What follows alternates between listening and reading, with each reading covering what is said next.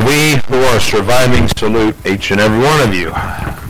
So Nancy, you're coughing. I, I'll let you know this as we, uh, the work that I have uh, on the side, you know, we were hanging a sheetrock this week, or hanging insulation, I should say, and it doesn't have backing on it, and I think I got some in my sinuses. Needless to say, I've got a really nice deep voice today. How's that sound? Let's take our Bibles. Let's go to 1 John chapter 2. 1 John chapter 2. I've referred to this passage before. This is not going to be the only part of the text, but it will give us our, our starting point for today. So we're going to go to 1 John chapter 2. Let me get over there with you. My pages are all not cooperating. All right, and let's go to uh, verse 14. 1 John chapter 2, and we're going to go down to verse 14. The purpose and the title is called The Tempting of Jesus. That's the title we have today. But I want us to consider a little bit about what we're going to read here. All right, verse 14 of chapter 2 of 1 John. I have written unto you, fathers, because you have known him that is from the beginning. I've written unto you, young men, because you are strong, and the word of God abideth in you, and you have overcome the wicked one. I want you to underline the word overcome. We are overcomers not because we uh, have done anything on our own, but because we have Jesus Christ in us. Love not the world, neither the things that are in the world. If any man love the world, the Father, the love of the Father is not in him. For all the the world, the lust of the flesh, the lust of the eyes, and the pride of life is not of the Father, but of this world. And the world passeth away, and the lust thereof, but he that doeth the will of God abideth forever. And if you hold your place here, let's go back to the, the Gospel of Matthew, and we're going to go to chapter 4 of Matthew, and we want to start reading there regarding the temptation of Jesus Christ. This was the area that I began to think about for this morning's message.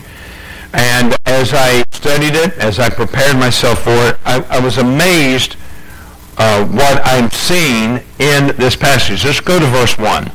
Then was Jesus led up of the Spirit into the wilderness to be tempted by the devil. Now, mind you, the Spirit was the one who brought Jesus to the wilderness, and the whole purpose was to be tempted of Satan. And when he had fasted 40 days and 40 nights, he was afterward a hungered. It, it is very difficult and it's very challenging for anyone even to today to fast and to pray for 40 days. Uh, let me just stop here just for a moment and, and give this to you. How many of us have ever prayed and during our prayer time we have fallen asleep?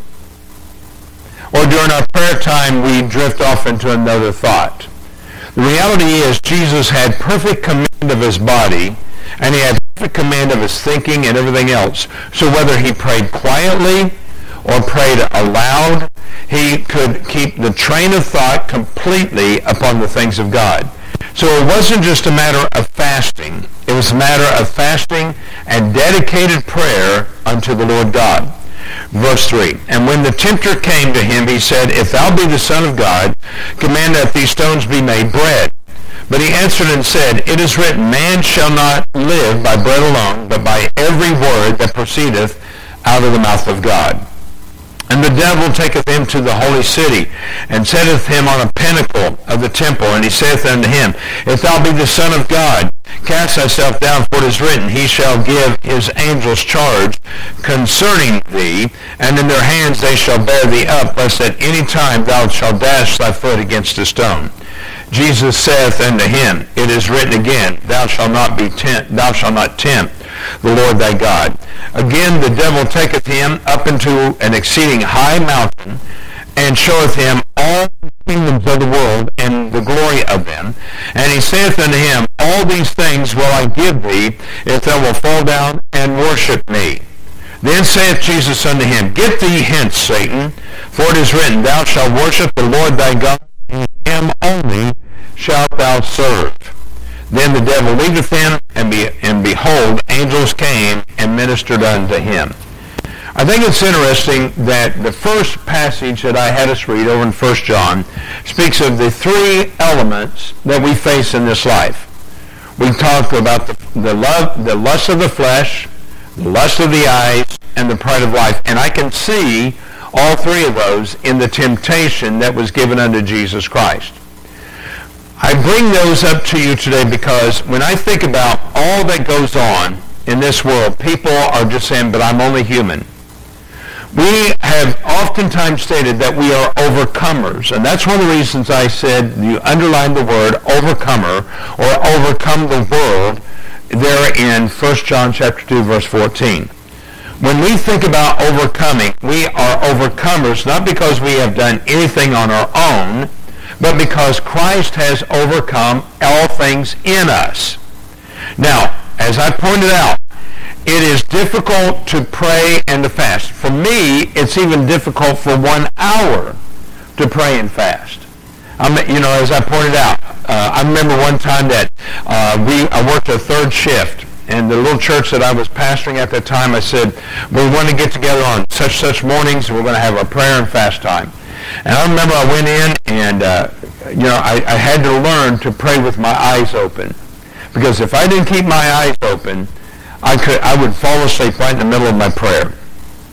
You know, there's no sin in that. Please understand that. It's just the weakness of the flesh. Well, I guess there is a sin in that. But anyway, the reality is, is that when you take a look at it, we don't want to be distracted by the things of this world. It takes a lot to get this flesh into subjection. It takes a lot to bring the spirit within us up and have that strength. I want you to also know that there is this commonality that is being reported, uh, even in pulpits today, where people are saying, and the Lord went to the wilderness to affirm who he was. I have a problem with that. Because when I take a look at Matthew chapter 4, and I go to verse 1, it said, Then was Jesus led up of the Spirit into the wilderness to be tempted of the devil. He did not come to affirm who he was. He came to be tempted of Satan. In other words, at this point, at the beginning of his ministry, if Jesus could overcome the temptations that were going to be offered him by Satan, then he could also overcome the entire world no matter what. We want to go to the Lord in prayer, and let's ask him to guide and bless us as we study together today. Again, Father, I want to thank you for your blessings, and I pray that you will help us now to not only know your truth, but, Father, to also to overcome the things that you have given us. Help us, dear Father, to know purposely more about you. Father, so many people that want to drag Jesus Christ down to their, their level of thinking. But Lord, Jesus was not only God, he was completely man, and he knew why he had come. When it says that he came and is when his parents were looking for him and he said, Don't you know I must be about my father's business? He was already affirming that he had come not only as a witness, but as the Savior of all mankind that would come to know Jesus Christ as their Lord and Savior. Help us then, therefore, Father, to know the truth of thy word. Lord, not only to know the things that are given, but Lord, that we might rejoice in you, and we will give you forth the honor and the glory and the praise. In Jesus' name, amen. So as I begin today, one of the things that I look at is where we are finding our society, if you will. We, are, we, I made mention of this in the previous service about Jesus coming in the fullness of time. Now, think about what we faced in that time frame and think about what we are facing in this time frame. I'm talking about 2,000 years later. When Jesus came to this world 2,000 years ago to be born of a virgin when the fullness of time was right, no one expected him to come. Already the people were given up on the idea that Messiah would come, very much today. Do you realize that people are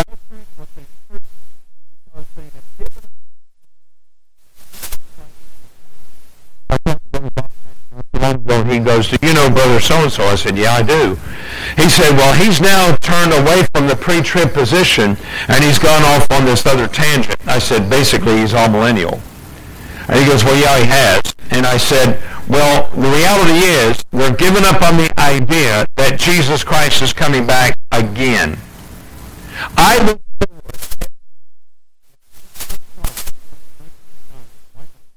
and that he's going to return. I don't know the the time, but will keep me in the back of my mind to always be aware that Jesus is coming again, and I don't want to be involved in mischief when he comes.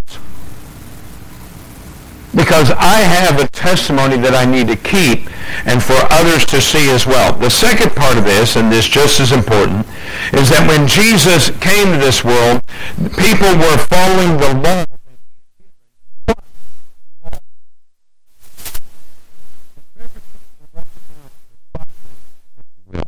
And every time the Pharisees would walk around with their spyglass, they were looking to see if you made one little mistake. One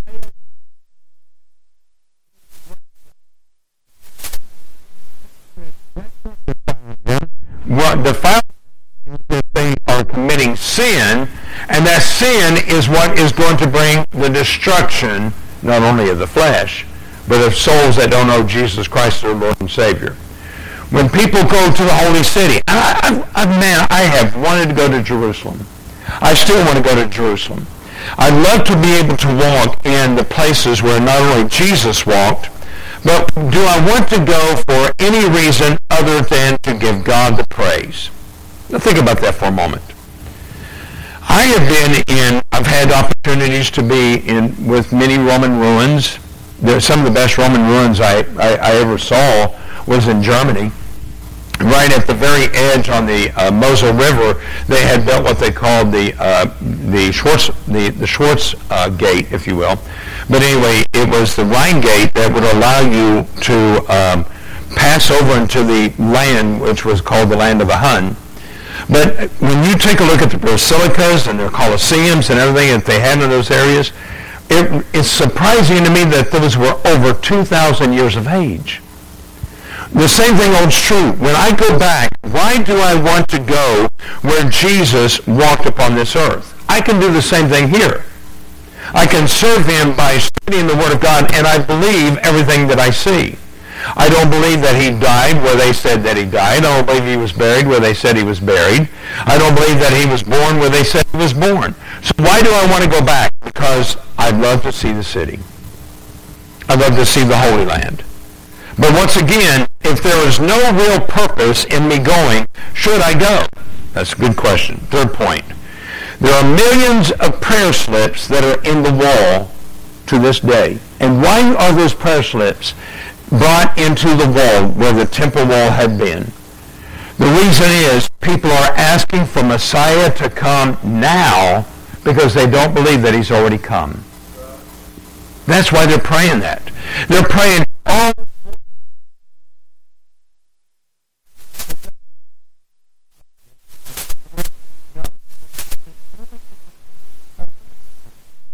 Now understand this, is that the book of Revelation is allowing the book of Zechariah to open up to understanding that the Lord's going to come when he said he is going to come to reveal to the Jews that forsook him so they will look upon him whom they pierced and say, he has come.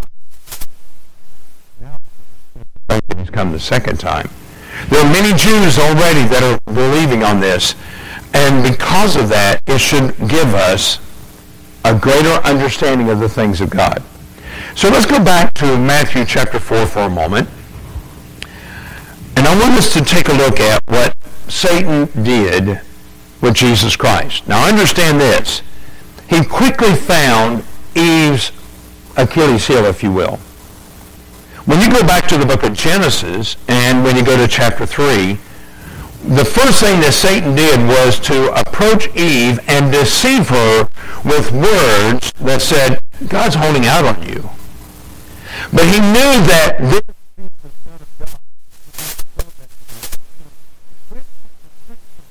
we should see this again, the lust of the flesh, the lust of the eyes, the pride of life. And he took those three things, and those were the things that he tried to tempt Jesus with. Let's go and let's take a look at it. In verse 3 it says, And when the tempter came to him, he said, If thou be the Son of God. Now, who is it that is affirming what? Is it Jesus that's affirming who himself? Or is it Satan trying to bring doubt into Jesus Christ? You see, the first thing that we got to always understand is Satan wants everyone to doubt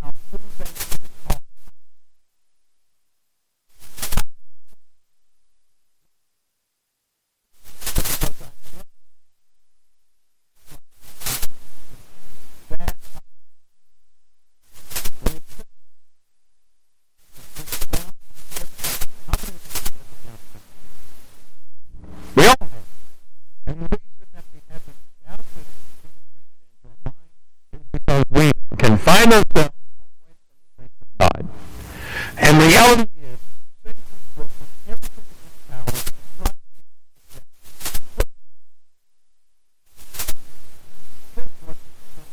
Jesus to answer him. Are you really who you say you are?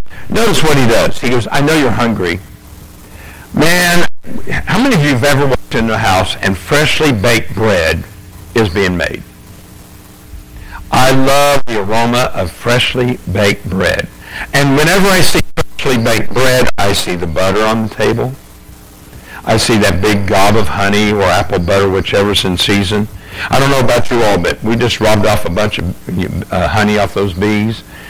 And there's some honey in my in my in the kitchen right now. Don't you dare take my honey without permission. I will share just a little bit. But anyway, and, and I don't like Bob Evans honey because that's not or not Bob Evans Kentucky Fried Chicken honey because it's it's honey substitute. It's not honey. I like real honey. But you take that fresh bread and you put that big slab of butter on it. It's already looking good to me. And then you pour that honey on top of it. I want honey running down my arms, down my, you know, right into the plate so I can take and lick the plate later. And that first bite, how many of y'all can taste that first bite? To my grandsons one time. I said, you know your mind will give up on you? I said, I'll give you an example of that. I said, take a lemon. How many of you have ever taken a fresh lemon now I want you to smell that lemon. And I want you to take and cut that lemon. And then smell that fresh lemon. And then cut it into quarters, into wedges, things like that. Now you've got one of those little wedges in your hands and you're getting ready to put it in your mouth. How many of y'all can feel that tingle in your feel that tingle right now? Can you? You know why? Your mind will play a trick with you. And do you know that when Satan looked at Jesus, he said, I know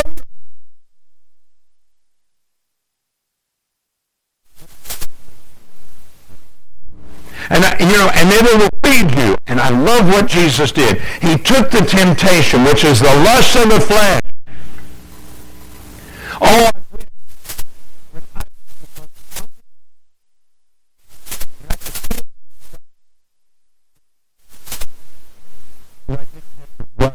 and grab something to eat. When I'm on a diet, it seems like everything under the sun goes against me. I realize that the first three letters of the word diet are die. And I understand this as well, that when you're on a diet, you're going to die to something. And that piece of chocolate cake, that German, and it seems like I'm always dieting right before my birthday. And when that occurs, that means that I'm not getting a piece of birthday cake. But the reality is, is that I understand what's wrong with me. I want what I want even if it's to the, the lust of the flesh. And the lust of the flesh says, I want you to get this. I want you to fill in this blank. I'm not blank enough. Now think about that. You fill in the blank. I'm not blank enough. You know what the sins of the flesh do? They convince you that you're not good enough to be part of God. Some might say, I'm not pretty enough. Some may say I'm not strong enough. Some may say I'm not good enough. But the reality is, is that it isn't what you have done, but what Christ has done for you. Do you realize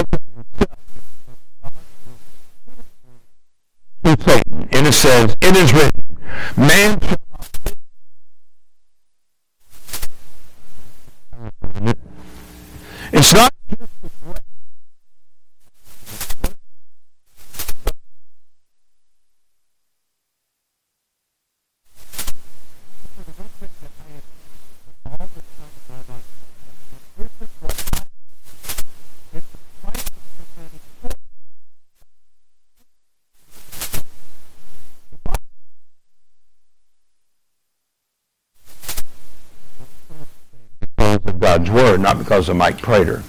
I was just an instrument that was usable for the Lord God. And so if I lift myself up in pride, I have to remember someone's already planted the seed. Somebody's already watered the seed. I just got to do the harvest. The second thing we see outside of the lust of the flesh is actually, when we take a look at it, is going to go all the way down to the pride of life. And in Matthew chapter 5, then Jesus, then the devil taketh him up into the holy city and set him on the pinnacle of the temple. Man, as I stated, the temple was beautiful. Herod had done a lot to not only enhance the beauty of the temple, but to make sure that everybody wanted to see the temple and go into the temple.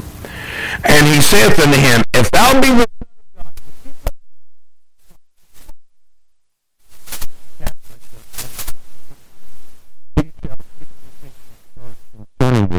and they shall bear thee up, lest at any time thou hast dashed thy foot against a stone.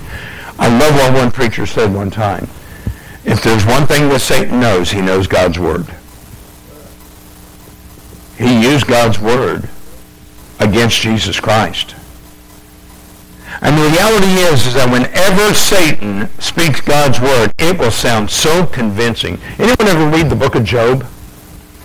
You read the book of Job, and, and it sounds so amazing to me because the fact is, is that everything that you read is human, I, I don't know, human knowledge, human wisdom. Well, you must be doing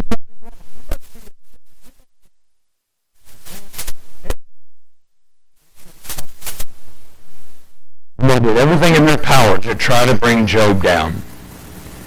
Even his wife. Hold your place here just for a moment. And let's go back to the book of Job. Let's go back there just for a second. And in the book of Job, I want us to look in, in chapter 2. Job has lost everything already. And in chapter 2, we begin to see Job facing reality. I want you to get this. I don't know how many of you looked at it. Verse 11 of chapter 2 of the book of Job. Now when Job's three friends heard all of this evil, make sure I'm in the right place. Um, no, hang on. Oh, verse 9. And then said his wife unto him, Dost thou still retain thine integrity? Now I want you to get this. Who is it that can cause the greatest harm to any of us? And that is the person that's closest to us. I want you to think about that for a moment. The person that can cause the greatest harm to us can be the person that is the closest to us. And here is his wife. I don't know about Job's wife. I don't know anything about her because we're just being told a few little things about her. No doubt she was a handsome woman, a beautiful woman. But she looks at Job and with disdain she makes this statement. Dost thou retain thy integrity? Look what she tells him to do. Curse God and die. My, what a loving shrew she must have been.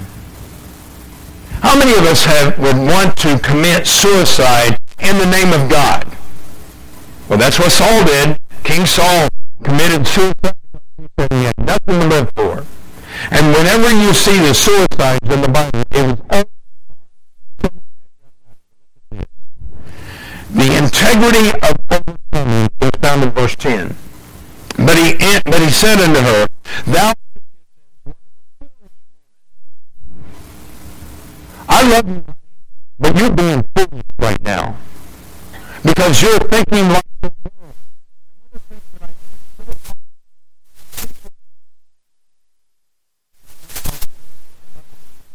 They're thinking.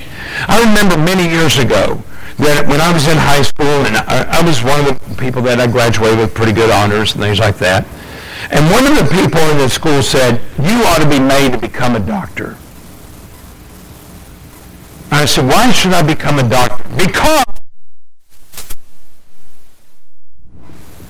I said, I'm sorry, but, you know, unless God opens the, the doorway, I'm not going to become a doctor. I became an engineer. But do you realize that people want to tell you what you should do with your life? Satan was telling Jesus what he should do with his life. Then what we find here is that we find Job answering his wife. What? Shall we receive good at the hand of God, and shall we receive and not receive evil? And all this did not Job sin with his lips. Let's go back over here and let's see if we all see the same thing. In Matthew chapter 4, we find that Jesus answers Satan in such a way that he understands not only what Satan is trying to get him to do, but the fullness of it. Look what it says in verse 7. And he saith unto him, It is written again, Thou shalt not tempt the Lord thy God.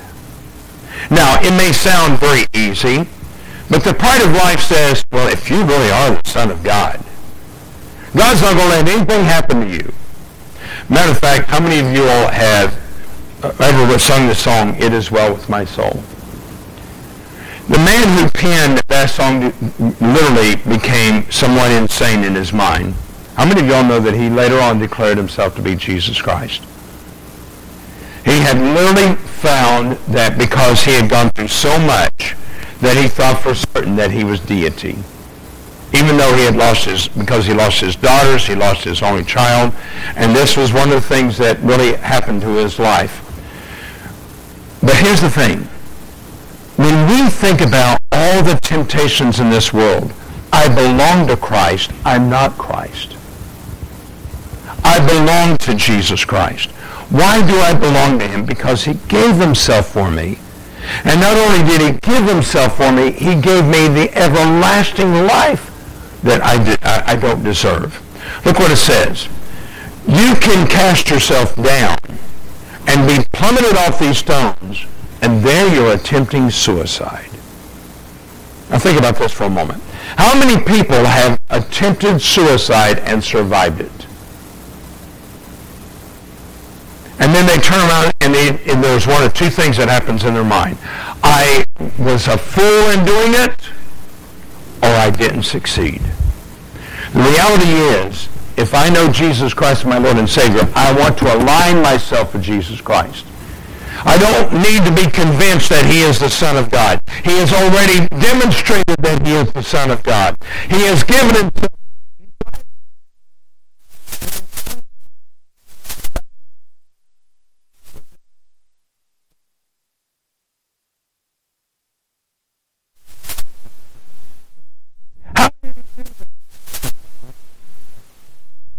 Satan tried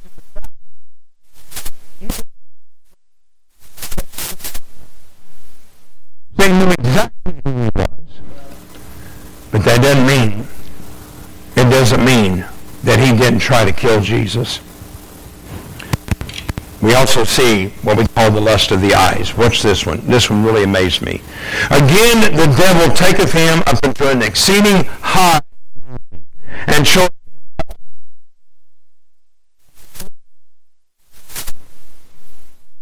did you all see the picture I, I put on the uh, bulletin today? Go outside and see that beautiful flower. I love flowers. In fact, one time I was uh, I was hunting or whatever. Maybe it was in the spring of the year. I don't remember. And I just happened to look, and there's a special wildflower called a jack in the pulpit. It's pretty much indigenous to this area. And I looked at that flower, and I didn't want anybody to touch it because it was so beautiful.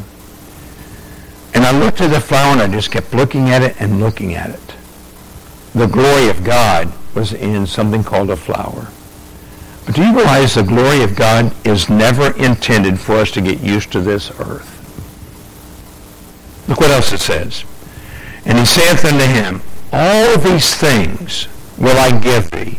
You know, if, if Satan was with me and he said, Man, I will make you the king of kings little king of kings. I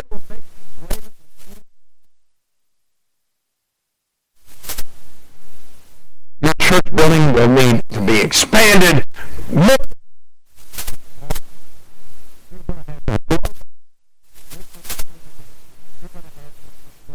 Going on your lips, you're going to just smile and everybody's going to be drawn to your smile. I don't need that.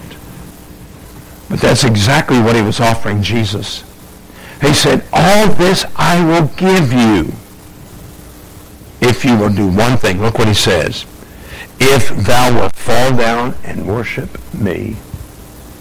I wonder how many people have fallen down and worshiped Satan over Jesus. Think about it. There are many preachers in this world, and I have seen them. There's one preacher that he's, he, he loves flying airplanes. And he literally set up an airplane to where all the people kept giving money, giving money, giving money. And he took all the money that he had and bought a new airplane. And then he had the audacity to fly it uh, over top of the congregation so they could see what they bought. How many of y'all remember Liberace? I remember this. One time I was watching TV and I loved the way he played the piano. And he showed off his diamond rings. And in true Liberace fashion, he goes, well, you might as well admire them. You bought them. Isn't that the way the world is? We want one person to succeed, and we will do everything in our power to fall down before him. When I hear people speak of prosperity and the prosperity gospel, I'm going, show me that in the Word of God. Show me clearly what Jesus said, and you will Jesus said, you won't. I will show you when the Apostle Paul said, I have learned to be content. Whatever I've learned to go hungry. And in everything that God has given me grace to preach the gospel unto you. Satan was only offering him what he could offer him. Didn't say that you're not going to have trouble. I'm only going to show you the glory. And do you realize that when you have something, somebody else wants it? Accept your salvation. They don't want Christ. They don't want the true Savior of this world. And I love what Jesus saying to him. Notice this. In verse 10 it said, Then Jesus saith unto him, Get me. anything so small. And, oh, get thee Satan. No, no, no.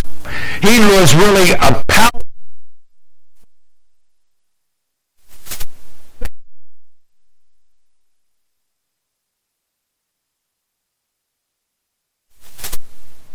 The is that when Jesus spoke, he spoke with power and he spoke with presence and he spoke clearly to this man, to this demon to this one that was wrong. Later on, he would say this. He would say to Peter the same words: "Get thee behind." Yes, he was, because Satan, because Peter was listening more to the voice of Satan than he was to the things of God. When Peter said, "Oh,"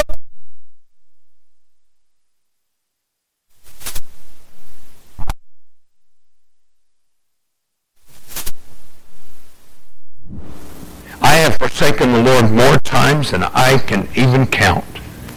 But I pray that the, the, the time that I have left upon this earth, that others may hear and see in me Christ Jesus my Lord.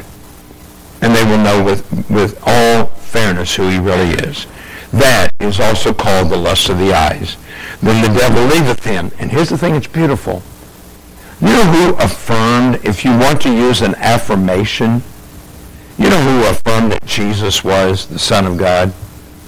The angels. Look at verse 11. Then the devil, and behold, angels came and ministered unto him.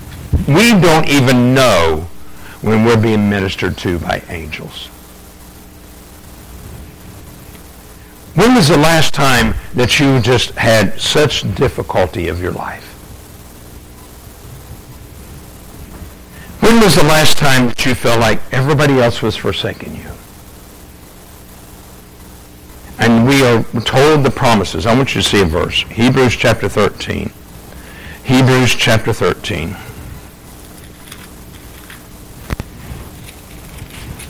And I want you to go down to verse 5. I love this verse. It begins with our conversation. Let your conversation be without covetousness. Who do we covet or what do we covet? Do we want a new car? A new house? New woman? What do we really want in our life? What do we covet? Well, you might get it, but you have you ever counted the cost? But notice what it says, let your conversation be without covetousness and content with such things as you have. For he has said, I will never leave thee, nor forsake thee. That's the greatest power of all. I know whom I have believed, and I am persuaded that he is able to keep that which I have committed unto him against that day do you realize that the day is going to come that I'm going to stand before the Lord Jesus Christ, not erect? I promise you this. I will fall on my face. And when I fall upon my face, I'll allow him to lift me up. Come here, son. To send chills up my spine right now. I will fall upon the face because I stand in the glory of the one who deserves it. And when he lifts me up, I will, I, I think I'll be like Daniel, weak kneed and everything else. And he'll embrace me. Welcome home, son. Welcome home. You had a long battle, didn't you? Sometimes you failed. Sometimes you succeeded. But you're here because of me. And then he will turn to the Father. Look who's here your son, your child.